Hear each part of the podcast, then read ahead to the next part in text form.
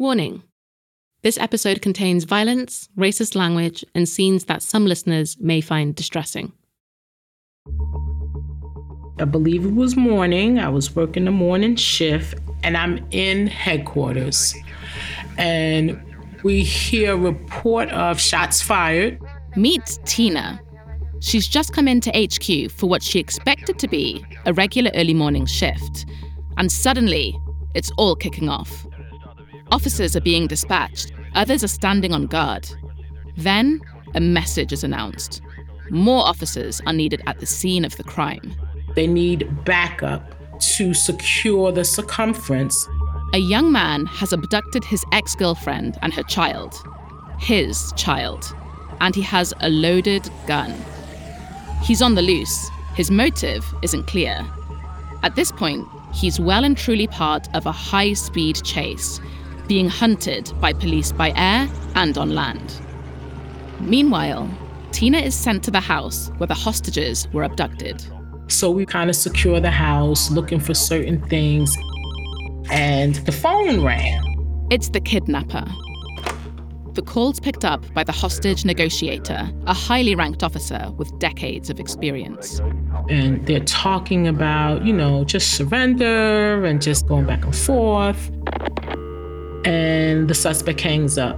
This happened two or three times. The negotiator was getting nowhere. And I was in the living room with the uh, officer, and I said, um, hey, can I try? The negotiator was reluctant, dismissive. And he looked and he said, um, like, the year was like, yeah, almost, but if I can't do it, I know you can't get through to him, you know? But after failing time and time again, he was running out of options. So I got on the phone. Tina takes a deep breath and starts a conversation with the man. He's apologetic, regretful. He says he's on his way to a relative's house. He says he doesn't want to hurt his ex girlfriend or his baby. Then he says something that takes Tina by surprise. He says, You know what? The only person going to surrender them to is you.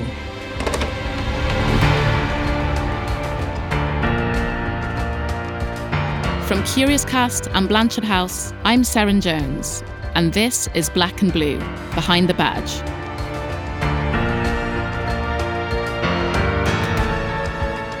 Episode 5 Triple Threat.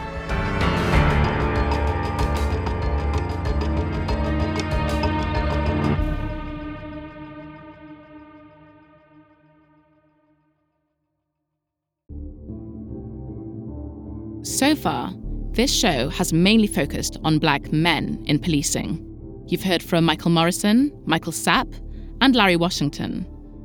Tina's also a cop, a black cop, just like them. But in one crucial way, her experience could not be more different. It's simple she's a woman. Tina is part of the just around 2% of US law enforcement who are black women. Her experience is a rare one, and a particularly difficult one. That's why we can't tell you her real name or where she works. But it's also why it's so important we tell her story. So, where were we? The experienced hostage negotiator, a man, a white man, hasn't been able to talk the kidnapper around. And the kidnapper, holding his ex and his child hostage at gunpoint, won't deal with anyone else but Tina. Now, the reason the story is so important is because of what happened afterwards, or rather, what didn't happen. But we're getting ahead of ourselves. Let's go back to Tina. Here's her account of events. She's got the kidnapper on the phone. Long story short, he says, You know what? The only person I'm going to surrender them to is you. I'm like, Oh my goodness.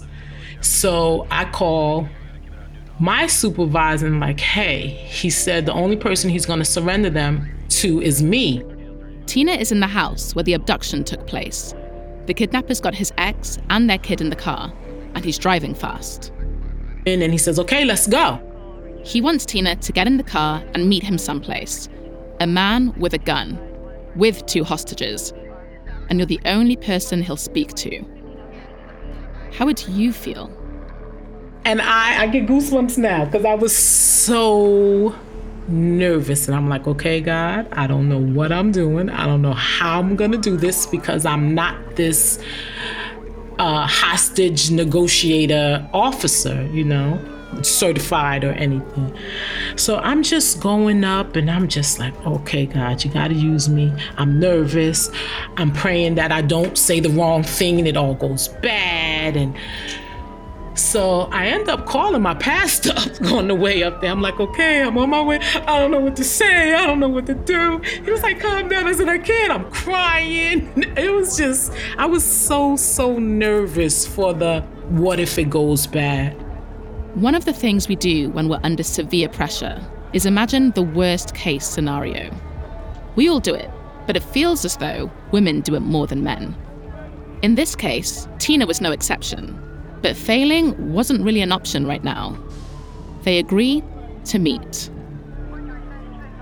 So finally, I end up getting there, and they put the a vest over me. They have a shield, and they tell me, "Listen, you can't go to the car." And I said, okay, I don't have to go to the car, but I just want to speak to him to let him know that I'm here. So now it's a part of gaining his trust. You said you wanted me here. I'm here. It was time for Tina to step up. The negotiations begin. And I just started talking to him like, hey, listen, I'm a mom. You know, I understand this thing you're going through, but there's a better way. I said, and understand that they are officers that are on like ready. You know, they're officers on top of the roof. There were officers behind bushes. You know, their weapons are out. I can't decide if Tina chose her words carefully here or if she just spoke from the heart. I'm a mum. Being a mother is a huge part of Tina's identity. Actually, she says it's the main part of her identity. And if you ask me, there's something about being on the phone to a mum, especially when you're feeling distressed, that just makes things feel better. Tina was negotiating with the kidnapper for hours. Water bottles were passed back and forth, down the line of cops, to Tina, and finally to the kidnapper and the hostages. But it's a standoff. So I said, listen, you have to surrender. You have to take your time. You have to let me have the baby and the girlfriend. And after a while of talking, he said, okay. The standoff had lasted more than 12 hours. Now, the way I see it, the fact that Tina was a mum clearly made a massive difference. But there's one more thing I want to touch on another level of empathy that Tina brought to the situation. This young man, the kidnapper, he was armed with a handgun. He was black. Now, of course, professional hostage negotiators are highly skilled and trained to resolve situations like this. But it was Tina's intrinsic qualities as a mum and as a black woman that made her the perfect person for the job that day the job of talking down a man with a gun. Tina is pretty humble about the role she played. I was grateful. They were able to arrest him without incident, which was absolutely amazing. And that wasn't the end of her involvement. After that, we had to transport him. And I was actually in the car with him, and we have two officers in the front. And like I said, he did wrong. There is no excuse for what he did. But in my mind, I was like, listen, you've been doing this since this morning. You must be hungry. In all fairness, Tina has a point. He hadn't eaten all day. So the guys was like, What do you mean? You're gonna give him something to eat? And I'm like, listen, he's having a really, really bad day. You know, he is in a lot of trouble. But you can't tell me he's not hungry, you know. So they kind of teased me about that. They called her Mother Tina, and the nickname stuck. But Tina couldn't help herself. I ordered him something from the diner. Somebody picked it up. I, I believe he wanted a hamburger or a cheeseburger or something, and, and I let him eat. Feeding is a way of loving, a way of mothering, a way of caring. I say, I guess, all of that to say that we still have to follow the law. You know, there's no deviating from the arrest or any charges because he broke the law. But he's also somebody's child. He's a human being. And he's been doing this all morning. I'm telling you, it had to be 8, 9, 10 o'clock at night. It was an all day thing. Now, I mean, it's not okay, but we kind of have to kind of separate the two. We still got to proceed on what we have to do by all means necessary, but you still got to get the humanity part to it too. Humanity. Of course, what the kidnapper did that day was wrong. Totally wrong. It must have been utterly terrifying for his girlfriend. I just can't imagine. And to put your own child through all of that? But context is always important. Apparently, the kidnapper was battling mental health issues and had been in and out of prison. So for Tina, it's not that clear cut. Good and bad isn't that binary. And that meal that she got him from the diner that night turned out to be the last he had as a free man. He's still in prison today. I don't excuse it by no means, but it was just that little piece of separation. Listening to Tina's account, it seems that without her, things could have ended very differently that day. She's the reason it was dubbed a successful arrest. But was she recognized by her department? Was she celebrated? According to Tina, certainly not. You know who gave me an award? someone out of the county. My department didn't give me any awards or anything. This is for the hostage situation. For the hostage situation, yes. Why don't you think you received an award internally? I wasn't in the in crowd. I wasn't one of the favorites. And that's also why Tina felt she was held back, wasn't promoted, didn't reach her full potential as a police officer, when she should have. It was difficult. I don't want to downplay that at all. It really, really was, especially because I wanted to do so much. You know, I wanted to go to different units. I there was things that I really wanted to do, but I feel that he really hindered some of that. More on that later.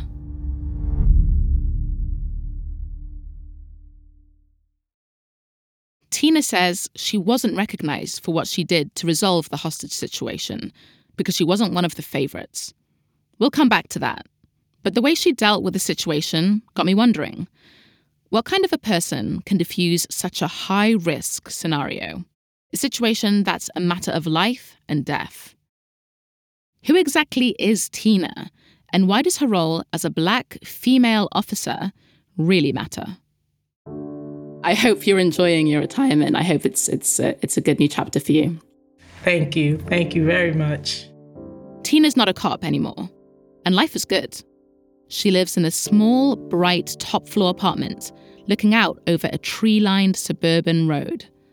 Inside, it's neat as a pin and extremely clean. A grey eight seater L shaped sofa frames the living room, facing a large studio photo of Tina and her children, it was taken more than 20 years ago. They're all looking straight at the camera, leaning on each other lovingly. Colourful photos of her wedding and her family fill one wall. The other is dominated by a painting of an imagined meeting between Barack Obama, Dr. Martin Luther King Jr., and Malcolm X.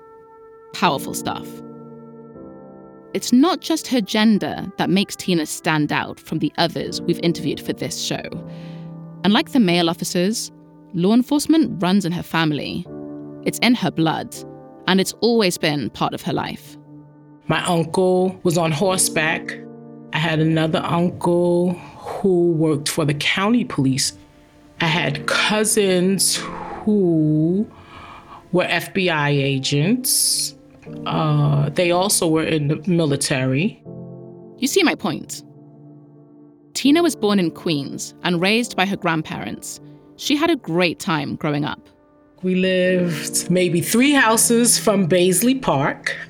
And I would always go and play handball. That's one of my fondest memories there. We just had fun. Outside, get dirty, fun. I had a great childhood.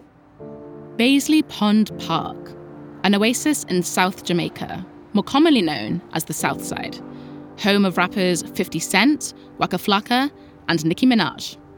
The park stretches over 100 acres, home to sports fields, running tracks, and family barbecues and cookouts. Back in elementary school, playing handball at Baisley Pond Park was one of Tina's favourite things to do. She didn't have any siblings, but like Mike Morrison, she had her crew. Her block housed a lot of black and Latino families, so there was always someone to play with. Together, these kids ran the show, and Baisley Pond Park was the place to be. Back then, you were sent outside. Go outside and play. So we de- and, and, it was okay to do so also, you know, and um, and we played, climbed trees, running, relay races in the middle of the street, uh, hopscotch, double dutch, like we played. Tina and her friends grew up on the streets of the South Side. It was a place for them to explore and to grow. It felt safe, calm, free. We didn't have a lot of police presence around my area. In Queens, like you didn't see the police walking the block or patrolling the park, you know, like you do now. You didn't see that. Tina is extremely nostalgic. She could talk about her childhood and upbringing for hours, about how much fun she had as a kid, and how grateful she is that she grew up before the era of technology kicked in. She loved high school too. It was the mid 90s that things got tough. She was a young, single mum with kids to support. She'd moved away from where she'd grown up, and she had some decisions to make. I knew now I have to really, you know, work and to be able to support my family and so on and so forth. And I took the police test. So, like Mike Morrison, there was a financial reason for joining the police. Quite frankly, she needed the money. And remember, police work can pay well and is a stable career. Tina knew that from her other family members on the force. But there was another important motivation, one you don't really think about. Tina is a caring person, a loving, caring person. So, having that in my heart and um, needing to make sure that I was able to provide also kind of I guess kind of intertwined and I and I saw it you know I was I, I was kind of tangible to it and I just took the test I don't know if I gave it thought it's just who I am so Tina took the police test and became an officer but being a woman in law enforcement was far from easy the reality of working in such a male dominated world was rough. She was one of very, very few. So when I arrived, I might have been the seventh or eighth female. Now, I'd love to be able to accurately tell you all about the stats around black women in law enforcement. But honestly, that information is really hard to find. American law enforcement is a seriously complex ecosystem. Not all agencies gather the same data or report it in the same way. But we do know the numbers in local law enforcement agencies. These actually make up the majority of full time sworn police officers in the US.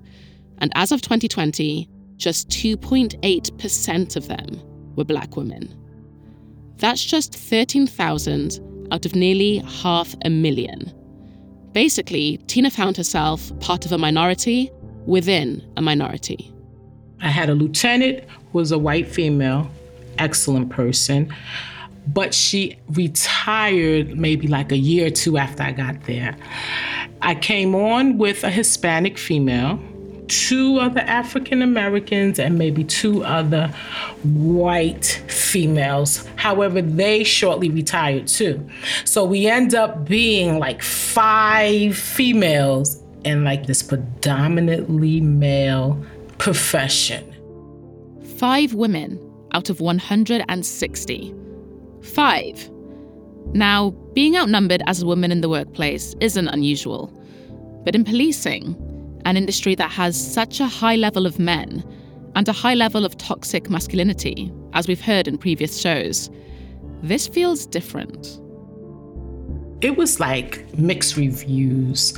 I did feel a lot of times that the guys felt I wasn't capable. I wasn't strong enough. I wouldn't run fast enough. And it had to take some situations to say, oh, that's our girl. Every day, Tina was working to prove herself to her male colleagues. She had no choice. It was when I would have to go to some of the older guys. Oh, sit in the passenger side, don't touch the radio, you can't drive, all of that, you know. But it was whatever, because I wanted to be the first one jumping out the car anyway, so it didn't matter to me, you know. It's a universal experience. Women proving to men in the workplace that we're good enough. And that's without bringing in that extra layer race. So it took a lot of quietly proving myself kind of unknowingly, you know, just to be out there and just to be able to do these things. But time and again, Tina did prove herself, more than prove herself. There was a gentleman that was my partner, and he was a little standoffish for a time. So it came a day, this one particular guy ends up getting shot. And who comes and drags him to the car? Mind you, a big guy. I would say about six two. you know, big guy. And he couldn't walk, but I dragged him across the street and I said, Listen, I need you to push with this one leg you have. Put him in the car and took off, went to the hospital.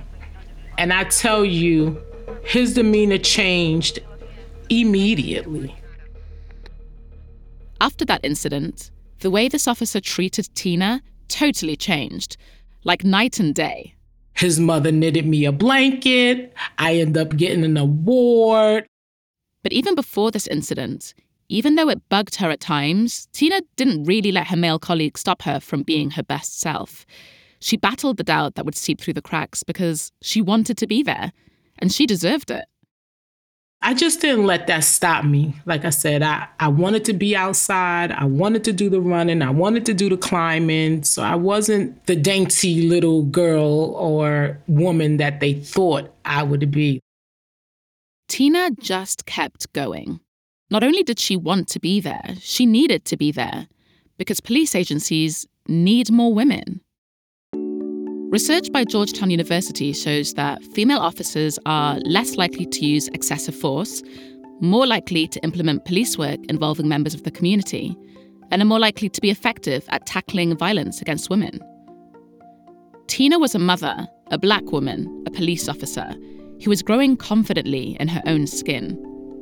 Yeah, she was a cop, but she always wanted to be true to herself, not to become someone different when she put on that navy blue uniform. And there was one principle she prized above all others fairness. I tried to be as fair as possible, as understanding as possible on both spectrums.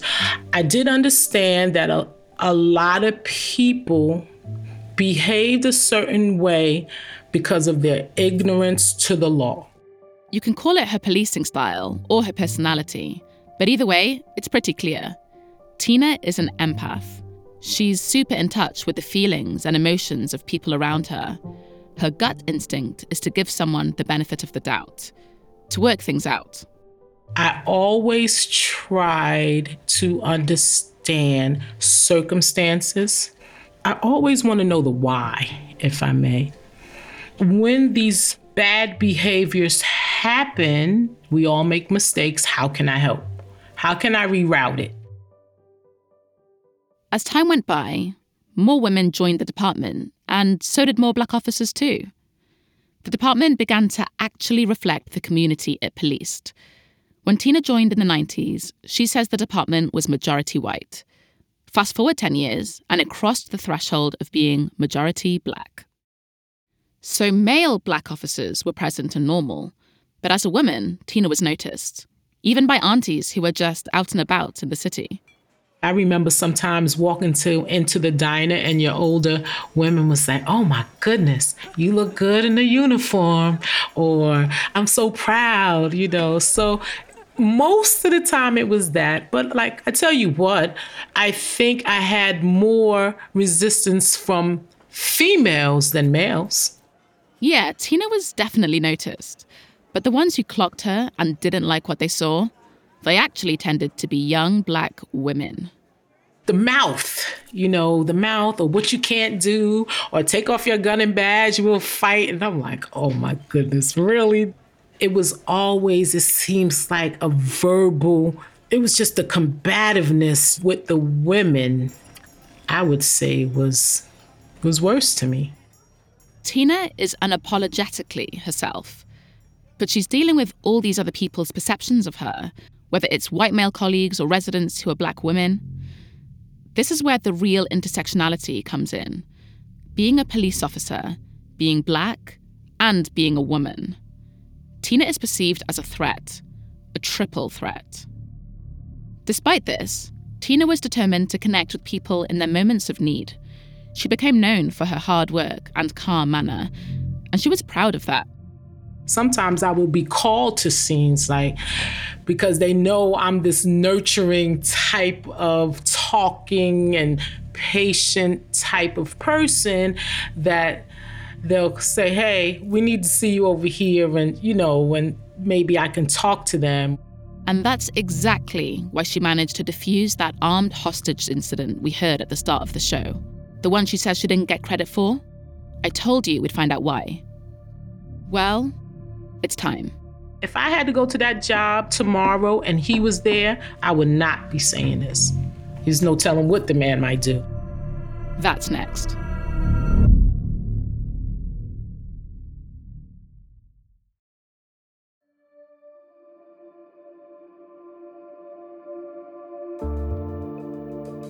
Okay, um, what was he like? I don't even know if I can say the words I want to say. Tina is trying to describe how she saw her former boss, a police chief. Um, the words don't come easily. How would I explain him? I think he was politically driven. I believe that his power got the best of him. Like, I really believe he abused his power he had his favorites, and that was just it. And either you was his favorite or not. Period. And guess which category Tina says she was in? If you're not in the in crowd, if you're not dating somebody that's a supervisor, or if you're not one of the ones who hang out and go to the parties and do certain things that they do, you will be left out, definitely. Now, we've heard a lot about Maplewood PD in this series. From what we've heard, Maplewood also had a pack mentality. But while its chief was white, Tina's boss was black. So in this case, race didn't make a difference. It wasn't about race, it was about power. And to Tina, it seemed this chief wanted complete obedience, whether you were black or white. Did a lot of officers feel that way if they were to go against the chief that they would be that they would suffer the consequences? I would say yes. If the chief in question was still in charge, Tina wouldn't even be talking to me because of what she sees as the possible consequences. If I had to show up to that job tomorrow and he was a chief, it would be no way I would move forward with this at all because of what might happen. For Tina, this police chief really made her life tough. I mean, really tough. Despite the time and effort she put into her work, she says she was never put up for promotion or able to move departments to gain experience. According to Tina, it was his way or the highway. Working for this man sent her into a bad place. She was anxious, as if walking on eggshells all the time, always in her own head. I would have sleepless nights thinking about oh my gosh, I gotta go to work tomorrow. I have to see him, deal with him. What is he gonna say next? Who is he gonna have watching me? Tina was starting to struggle, really struggle. And people started to notice. I was coming out of headquarters, and this particular officer was coming in, and he says, You look crazy. You don't look like you've rested. You look like you're not eating. He was like, You have to stop worrying about him and what he's gonna do. It was overwhelming. I'm telling you, it was it was difficult in those years. Working in what she describes as a controlling, overbearing environment fed Tina's self doubt eroded her self esteem. Even when she took time off, the feeling lingered. This isn't about race. But even so, it's not all that different from the cultures we've encountered at Transit and Maplewood throughout the series. Listening to Tina's account, it's about power, control at all costs. And if you dare to stand up to leadership, well, prepared to suffer the consequences. Years later, once the chief had left, the relationship was unexpectedly brought up again when she ran into one of her former fellow officers. He was getting ready to retire. He calls me into the parking lot and apologizes to me, Seren. I really apologized because he was the supervisor. You know, he could have denounced it. And he, that man apologized to me, Seren. The regret, an apology, offered privately, now it's safe to do so. And Tina's response? And I embraced it. I really did. I accepted it. No hard feelings, you know. But I told him, I said, listen, no worries. I understand. You know, because he'll reroute your whole career, he'll reroute it. Tina says the culture under this chief had a lasting impact, not just on Tina, but on her family too. He was a part of my home, my children. And she says the hangover of his reign lingered in the most insidious ways. My son had to be maybe eight, nine, ten, and we were looking for homes. Let's say his call sign was 350, right? We're looking for houses. My son sees the address of this house and says, Oh no, mommy, that's 350 Alexander Street. But that was his call sign. This is my son. Because he heard that number all the time. And I, he, you know, he had to attribute it, the number to not good, you know, fear, unsafe. Feeling hostility at work is not uncommon for women, and it's most definitely not uncommon for black women. The University of Illinois finds that to this day, black women are still significantly underpaid and undervalued. They receive less mentorship and are less likely to be promoted than any other demographic in the US. It was difficult. I don't want to downplay that at all. Too often, there are no consequences. But this particular chief's behavior would eventually be challenged. Some of Tina's colleagues blew the whistle, accusing him of threats and retaliation. There was a misconduct investigation. He denied any wrongdoing. The whistleblowers received a six figure settlement from the police department. But it wasn't until years later that the chief was found to have violated multiple department rules, resulting in a suspension. Even now, Tina still fears retribution, but she won't keep silent. If I would have let my career on on being hindered of not being one of the favorites, I wouldn't be here. Tina's story takes me back, right back to the beginning of this year and the death of Tyre Nichols, killed by five black police officers. Because the truth is that when it comes to law enforcement, even inside law enforcement, it's not just about race. It's actually more about power. And having too much power is often corrupting. When I asked Tina about her thoughts on being in a black led police department, she said the race of her chief made no difference. She says all he cared about was whether he was obeyed or not. Working with that chief was tough, But once he'd gone, things started to get better. A lot of prayer, a lot of tears, a lot of headaches, a lot of not wanting to go to work. Believe me. But it worked out. In fact, once the chief left, Tina says she was quickly promoted. The final years of her police career were her happiest and made up for all the years of misery. But she says the department itself was in bits. She would try to raise morale by cooking her team lunch and making them laugh, by being Mother Tina. Tina was happy and proud at her retirement party. She says she doesn't have one good photo from the day because, thanks to the kind words of her colleagues, she was crying the whole time. She insisted that all of this more than made up for the past hardships.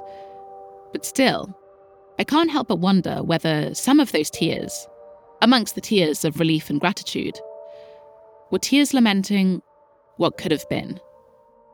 And every now and then, Tina receives a reminder of what the job really meant to her, why she joined, and why she was needed. Maybe about two, three months ago, I'm shopping at the local grocery store, and this lady says, You were a cop.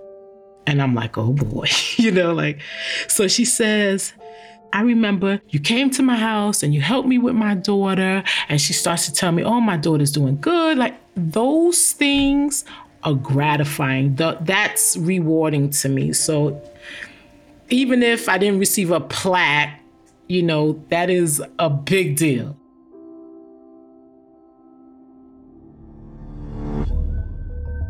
Next time on Black and Blue Behind the Badge, we head back to Maplewood, and the town has its darkest night. This was a situation that was completely ginned up by the police officer's response here.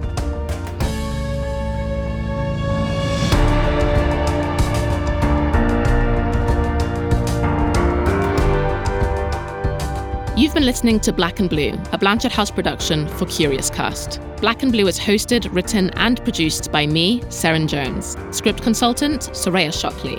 The sound recordist is Vulcan Kiziltuk.